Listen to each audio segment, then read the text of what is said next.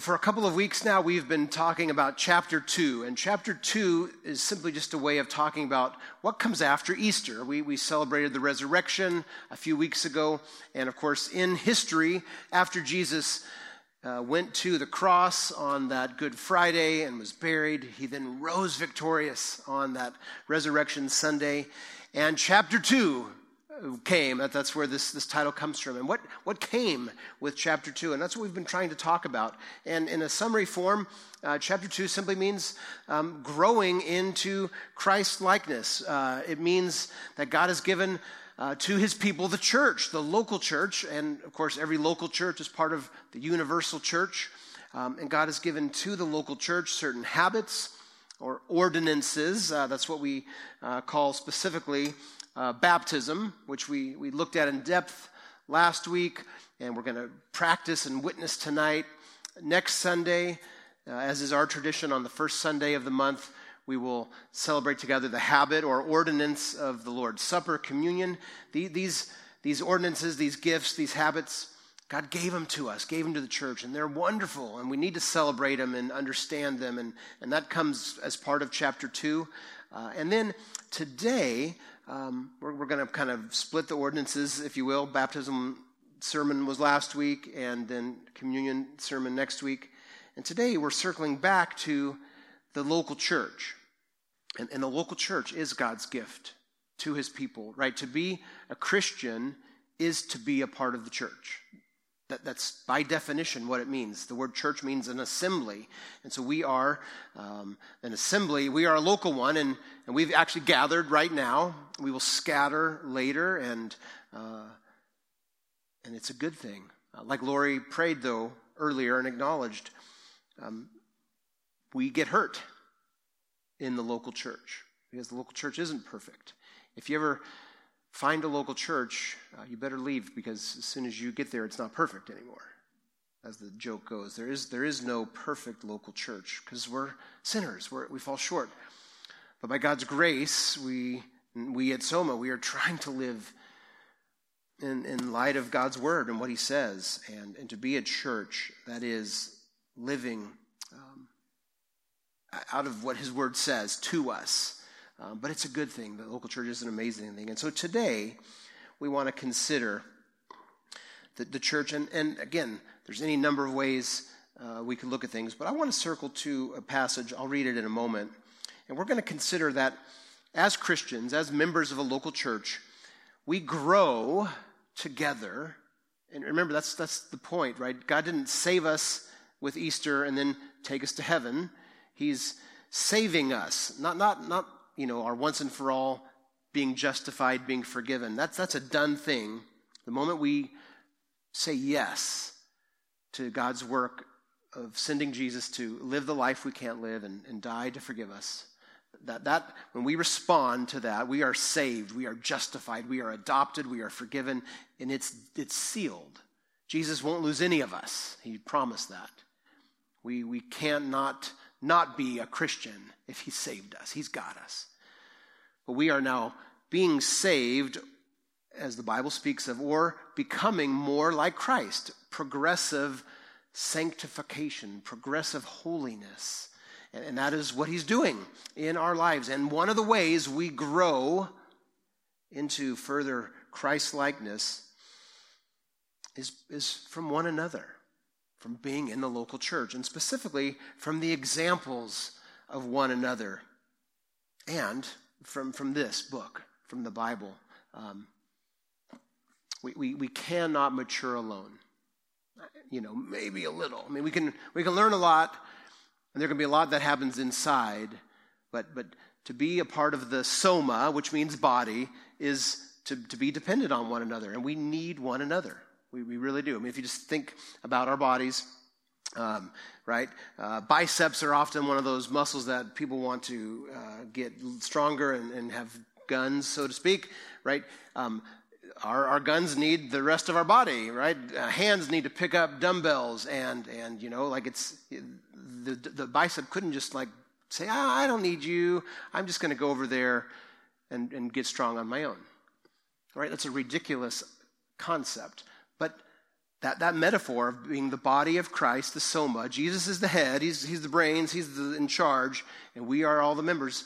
We, we need one another in order to grow into Christlikeness. And, and we learn from one another and the example of one another. And again, from, from this book. So this morning, we're going to look at the, the need or the necessity. I'm going to use the word necessity. The necessity of examples in our life. And second, the necessity of the scriptures in our life. If we are to grow into Christ likeness here in chapter 2, after the celebratory work of the gospel coming to fruition most explicitly in Jesus' death, burial, resurrection, ascension in the church, local part of the universal. If we are to grow, we need the scriptures. They're, they're necessary, and the Word of God is necessary as well. So, if you brought a Bible, and I hope you did, whether it's paper like this or digital, please turn to 2 Timothy. 2 Timothy is toward the end of your New Testament. I was reminding the overview of the Bible class that I was teaching. Second Timothy is the last thing the Apostle Paul wrote. We've got 13 letters from the Apostle Paul. Romans, the big one, which we're going to, Lord willing, start looking at this fall and spend, it'll be a couple of years probably in Romans. Uh, it's amazing, and we're going to get to it. But Second Timothy, um, toward the end, but it's, it's the last thing Paul wrote. And, and if you just think about that, um, the words of a dying man writing, he, he wanted to make sure, not only for Timothy's sake, who he was writing to, but to all of us who would read it. I think he, he had some awareness that Timothy would share it. And then, of course, God intended the church would hear this. Um, these are important words. If you knew, and Paul did, he was in his final imprisonment in a hole in Rome, he knew that his life was about to be over. And therefore, what he wrote were important words. And, and that should just help us as we go, well, this, this is pretty important. And I, I mentioned, you know, Romans 5 8, if you need a verse to memorize, do it. If you need a book of the Bible to read, if it's been a while, if you're not sure, spend some time in 2 Timothy and, and just let that reality that, that this is Paul's final words, probably literally days and weeks before uh, his execution. Um, it's, it's pretty big. So, 2 Timothy, I'm going to read chapter 3, verses 10 through 17.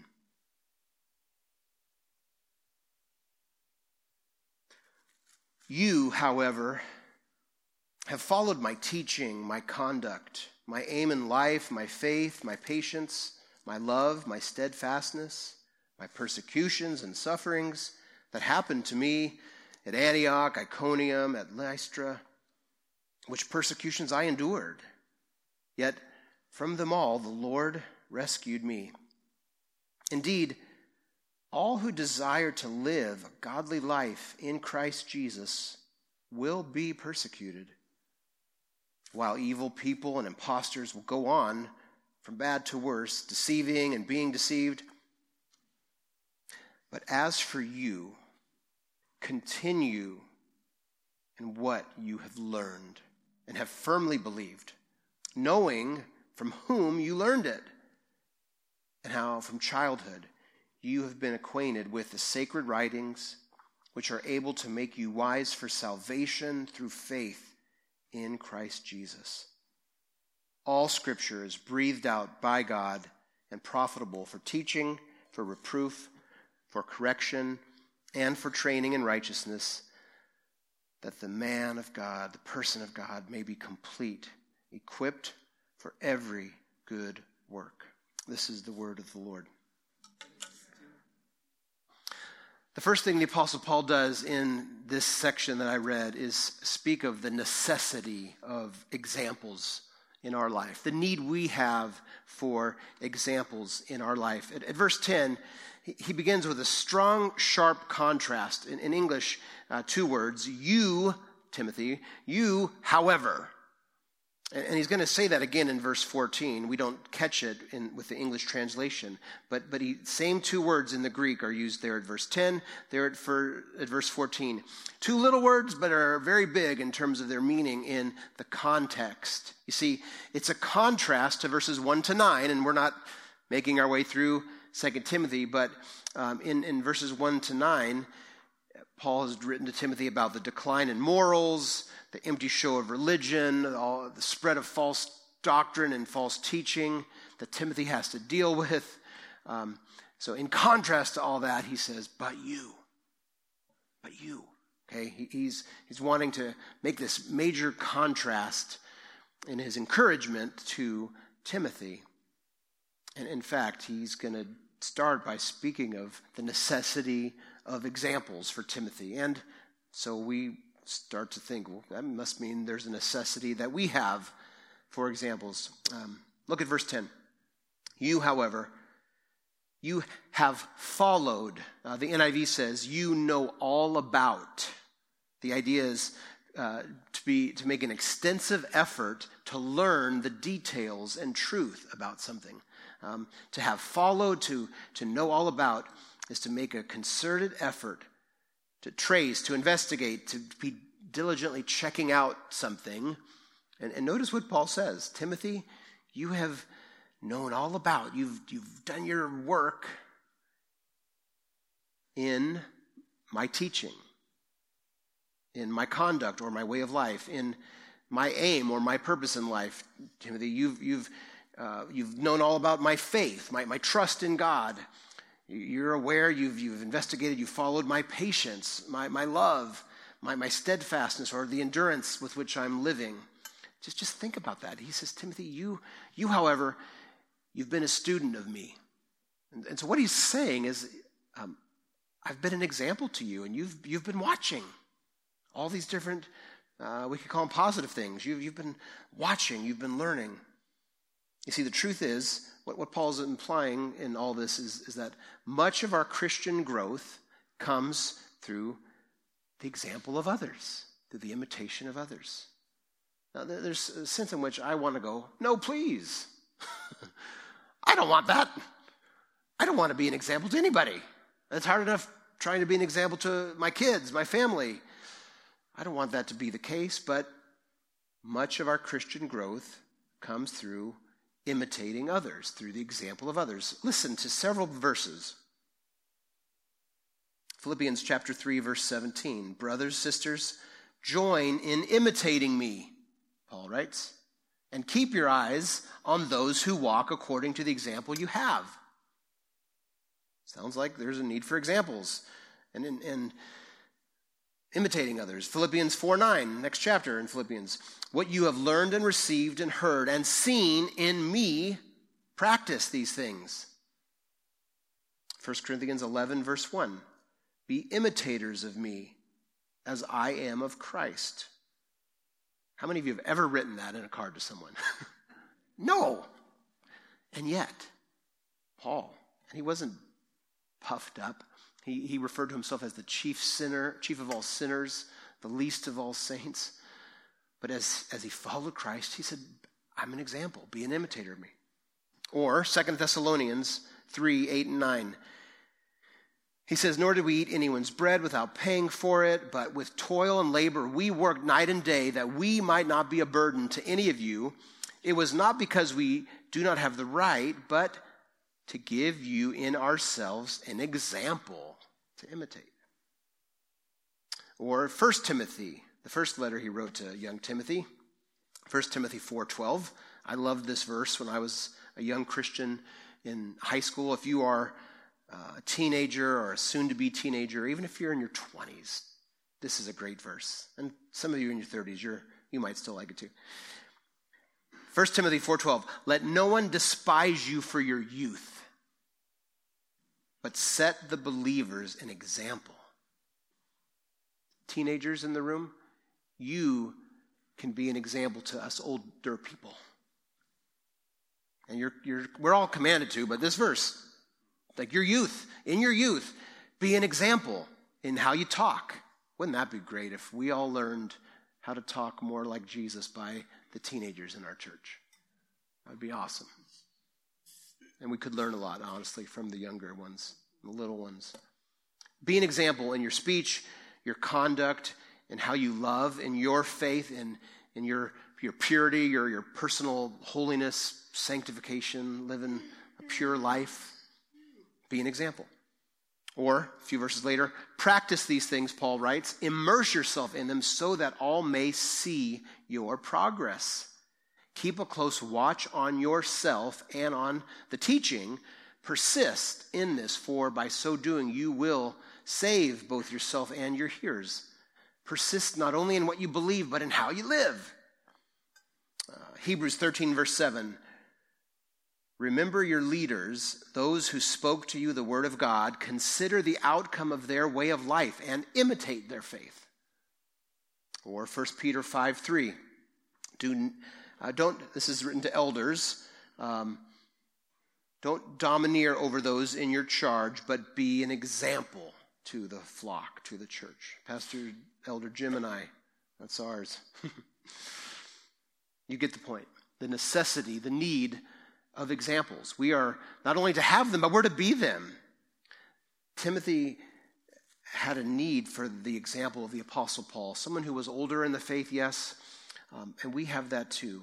And again, Paul wasn't perfect, um, but he knew that as he was a saint who sinned, uh, and yet as he followed Christ, and even in that, he modeled repentance, he modeled all those things, and he said, Timothy, follow me. And he said, You've, you've known, you've, you've investigated me um, in these things. Um, he was an example. Uh, but jump down to verse 14 and 15 for a moment, because it wasn't just Paul who Timothy had as an example. He writes in verse 14, But you, as for you, continue in what you've learned and have firmly believed. So that's speaking of his doctrine and his teaching. But notice the end here, verse 14 and the first part of 15. Knowing from whom you learned it and how from childhood you have been acquainted with the sacred writings. So, Paul, um, in chapter 1, spoke of Timothy uh, in, his, in his childhood, but here he says, Timothy, um, you, you need to remember knowing from whom you learned all this and, and what we learned from 2 timothy from 1 timothy. The, timothy had an amazing mom and an amazing grandma and they were examples to him. I love this comment by uh, one pastor.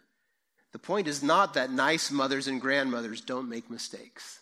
So if you're a nice mother or grandmother you don't have to be perfect no the point is that they were an example.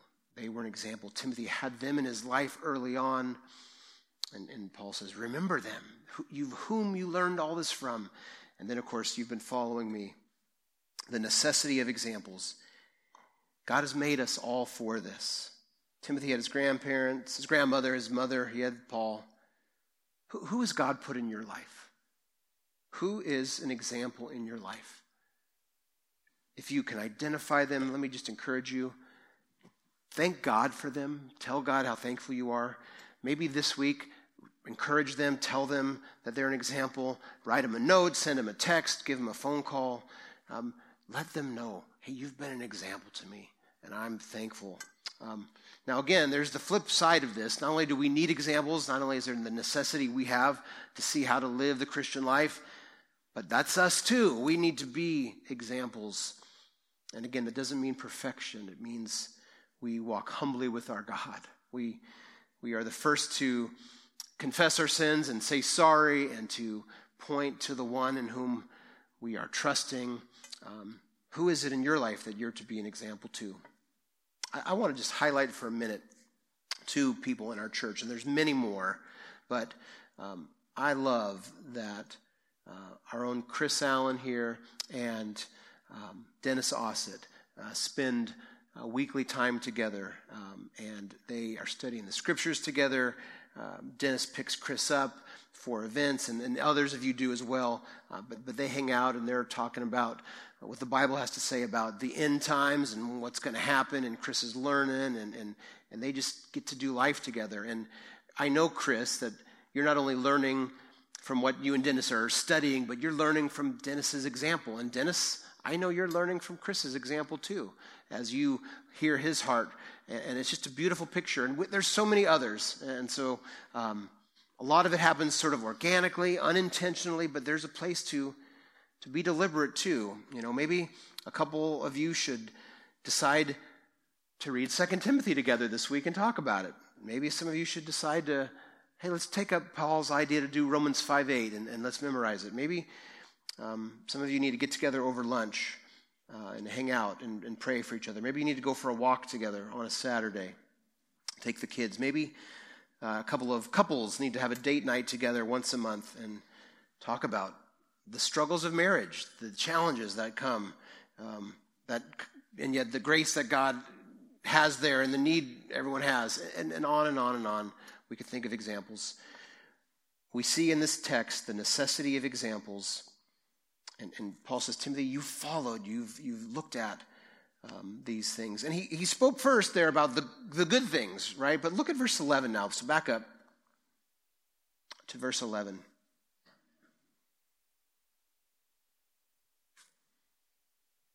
He says, Not only have you followed all those good things in 10, but you have followed, verse 11, my persecutions and sufferings that happened to me at Antioch, at Iconium, at Lystra.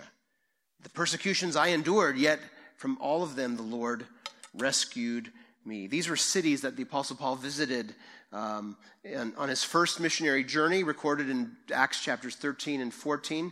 Um, you know, it's kind of fascinating to think about uh, this. Um, Timothy didn't join him until Acts chapter 16, the second missionary journey. Uh, that's the trip when Paul would come to Timothy's hometown of Lystra, Acts 16, and where they uh, would have met, uh, and, and, so on, and, and, where Timothy would have begun to learn about that first journey. Um, so Timothy would have known from his earliest awareness that, that Paul had suffered and had been through some things. Uh, we don't have a lot of time, but let me just reference each of these cities that he mentions to Timothy from the book of Acts. And so the account.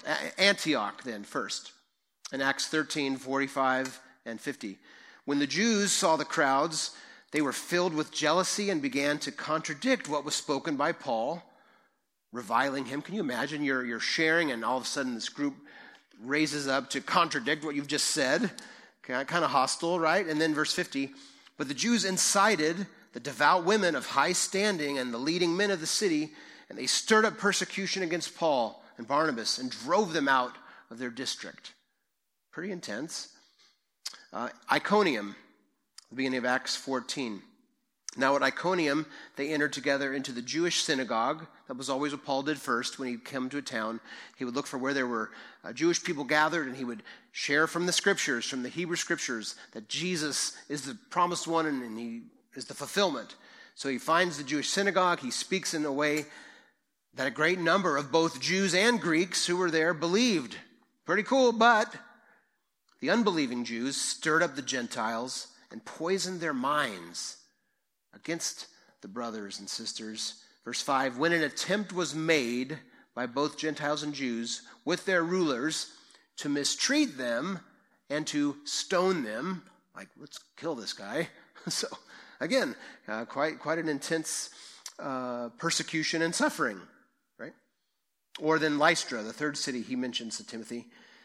Acts 14, verse 6 and verse 19. They learned of it fled to Lystra and Derbe, cities of Lycaonia, and to the surrounding country. But Jews came from Antioch and Iconium. They kind of followed him. Having persuaded the crowds, they stoned Paul and dragged him out of the city, supposing that he was dead. I mean, how, how beat up must he have been to suppose he was dead? Pretty, pretty beat up. And so, again, that's the context that Paul says, Timothy, you followed my persecutions and sufferings that happened to me. Like, you know all about this. And yet, Paul says, the Lord rescued me, verse 11. Paul knew the truth of Psalm 34 19. Many are the afflictions of the righteous, but the Lord delivers him out of them all. Think about what that psalm meant to Paul. And so Paul says, Timothy, you've followed all this, but, but listen. He, I'm telling you all this because now, verses 12 and 13. Indeed, all who desire to live a godly life in Christ Jesus will be persecuted. While evil people and impostors go on from bad to worse, deceiving and being deceived. Um, Timothy, this is what happened to me. You've studied it, you followed it. God delivered me, but I'm telling you, if you desire to live a godly life, And I'm an example to you. This is what's waiting for you, Timothy. Now, we, we may not have to worry about having rocks thrown at us so hard that people will suppose we're dead. Probably not this week. The time might come, right? And there are parts of the world where to stand up and to sit in a gathering like this and to say, This is the Word of God, could bring in authorities and could bring persecution. It happens in other parts of the world. We have enjoyed a home field advantage of sorts as Christians in our country for 300 years or so before we were a country officially, but less and less and less. The longer uh, time goes on, the more we are ridiculed if we believe that this is the Word of God, the more we're ridiculed if we believe that a, a Jewish rabbi some 2,000 years ago died and rose from the dead and did miracles and signs. Um, the more we are called haters if we simply say, this, this book tells us how to live, even while we love everyone. You, you know it. Less and less do we have that home field advantage. At minimum, we can be laughed at and, and you teenagers in the room, especially you on school campuses, if you are known as a Christian, you might be ridiculed. You know, those that are getting baptized tonight, they need our encouragement tonight, and they need our example. They need our example. They need to know that what they're doing and, being obedient to this, uh, and, and all of them aren't brand new Christians, but some have been Christians longer, but they, they still need our example. They need us to come along and say, the Christian life is hard because life is hard, but God is faithful. The Christian life is hard because life is hard, but God is faithful. And Jesus said, In this life, you will have persecution, but take heart, I have overcome. They need us to remind them of that and model that and tell them that. So we have the necessity of examples, and we need to be examples for others.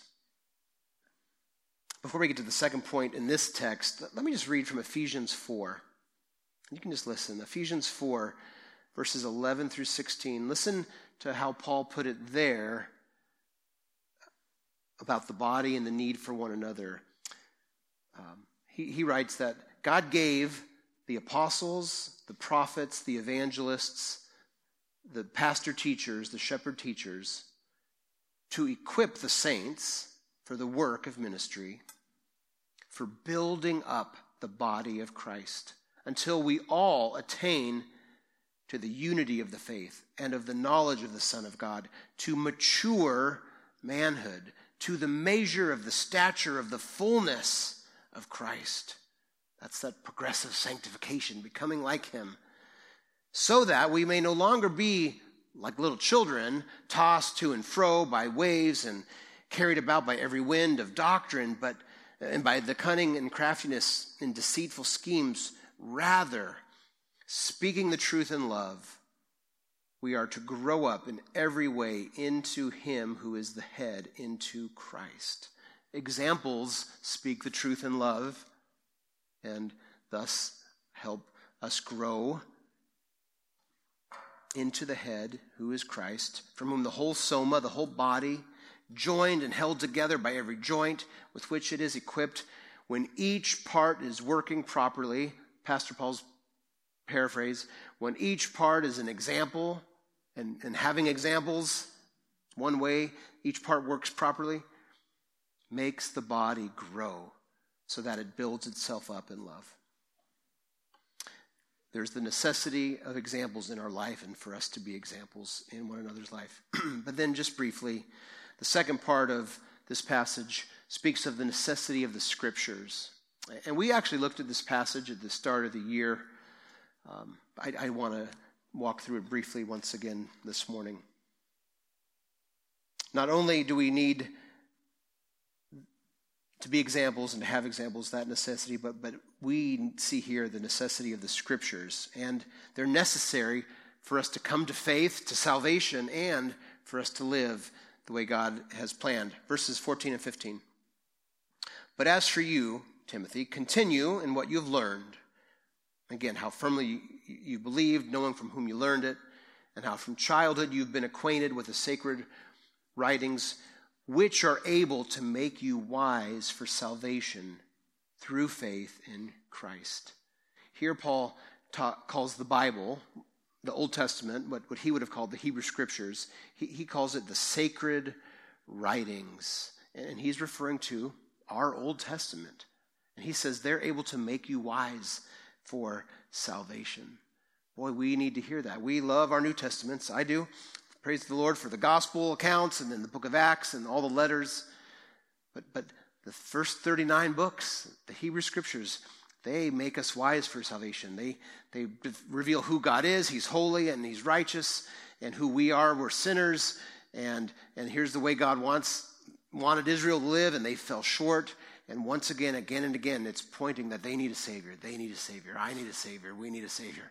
They, the Scriptures, the holy writings, the sacred writings, um, make us wise for salvation.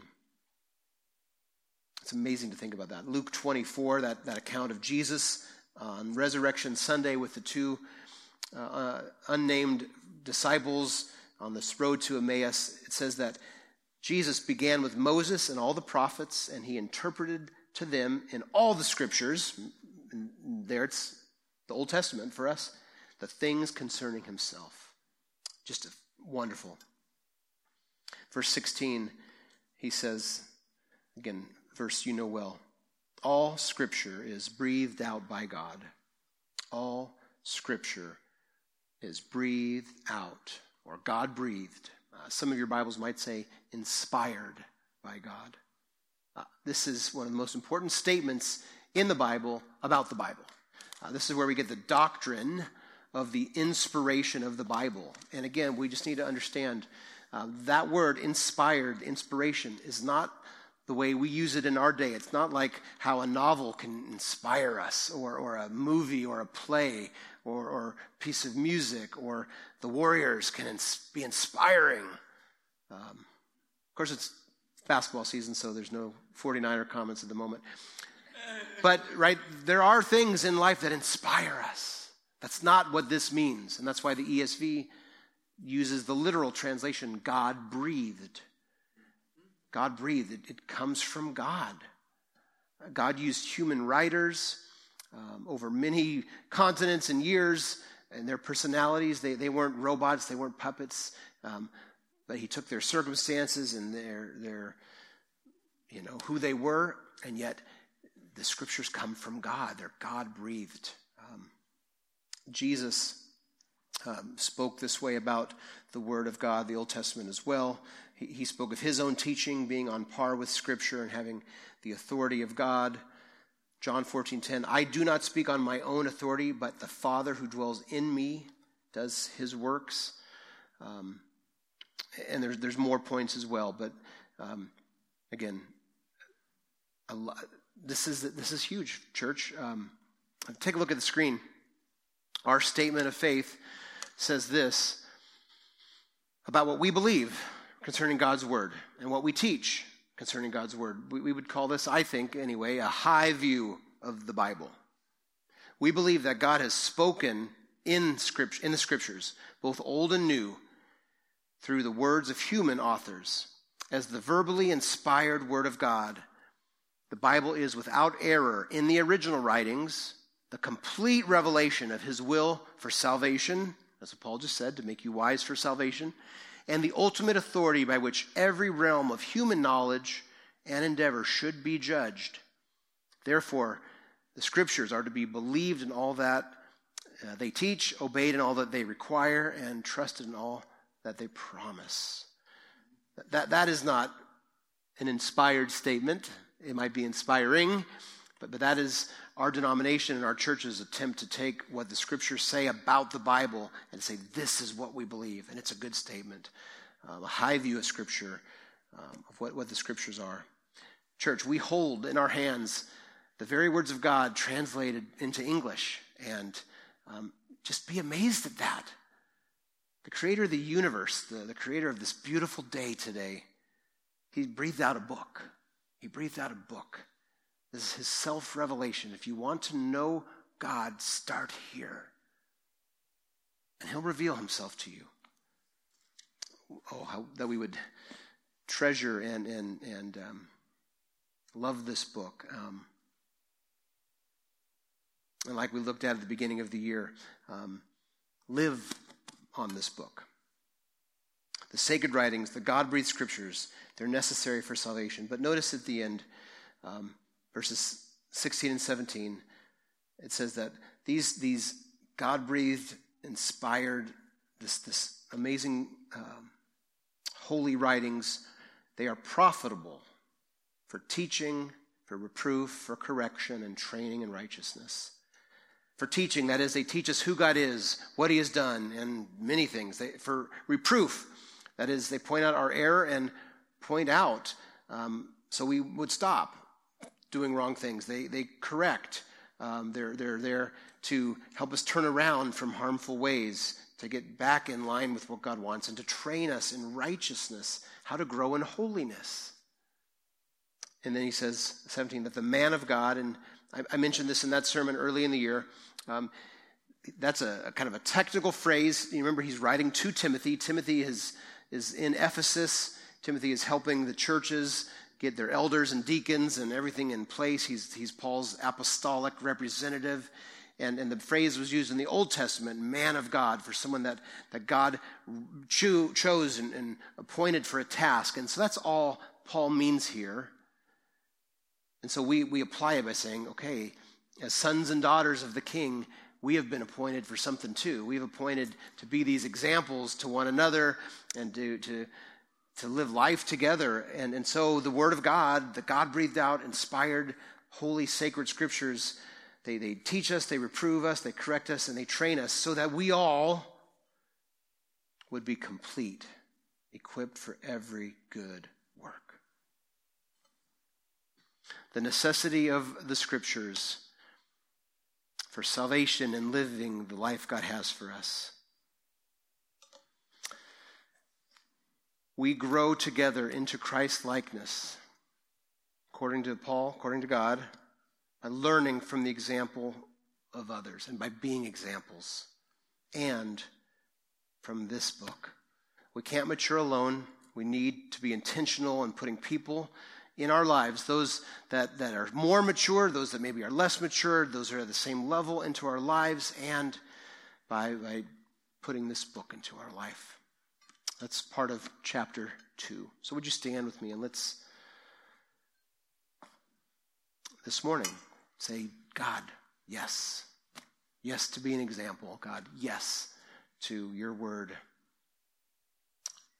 Father in heaven, thank you for what your word teaches us, even about being the local church and about the need we have for other people. We are not meant to live the Christian life on our own. We need examples. We need brothers and sisters to show us what life with you looks like. We need examples, and we need to be examples.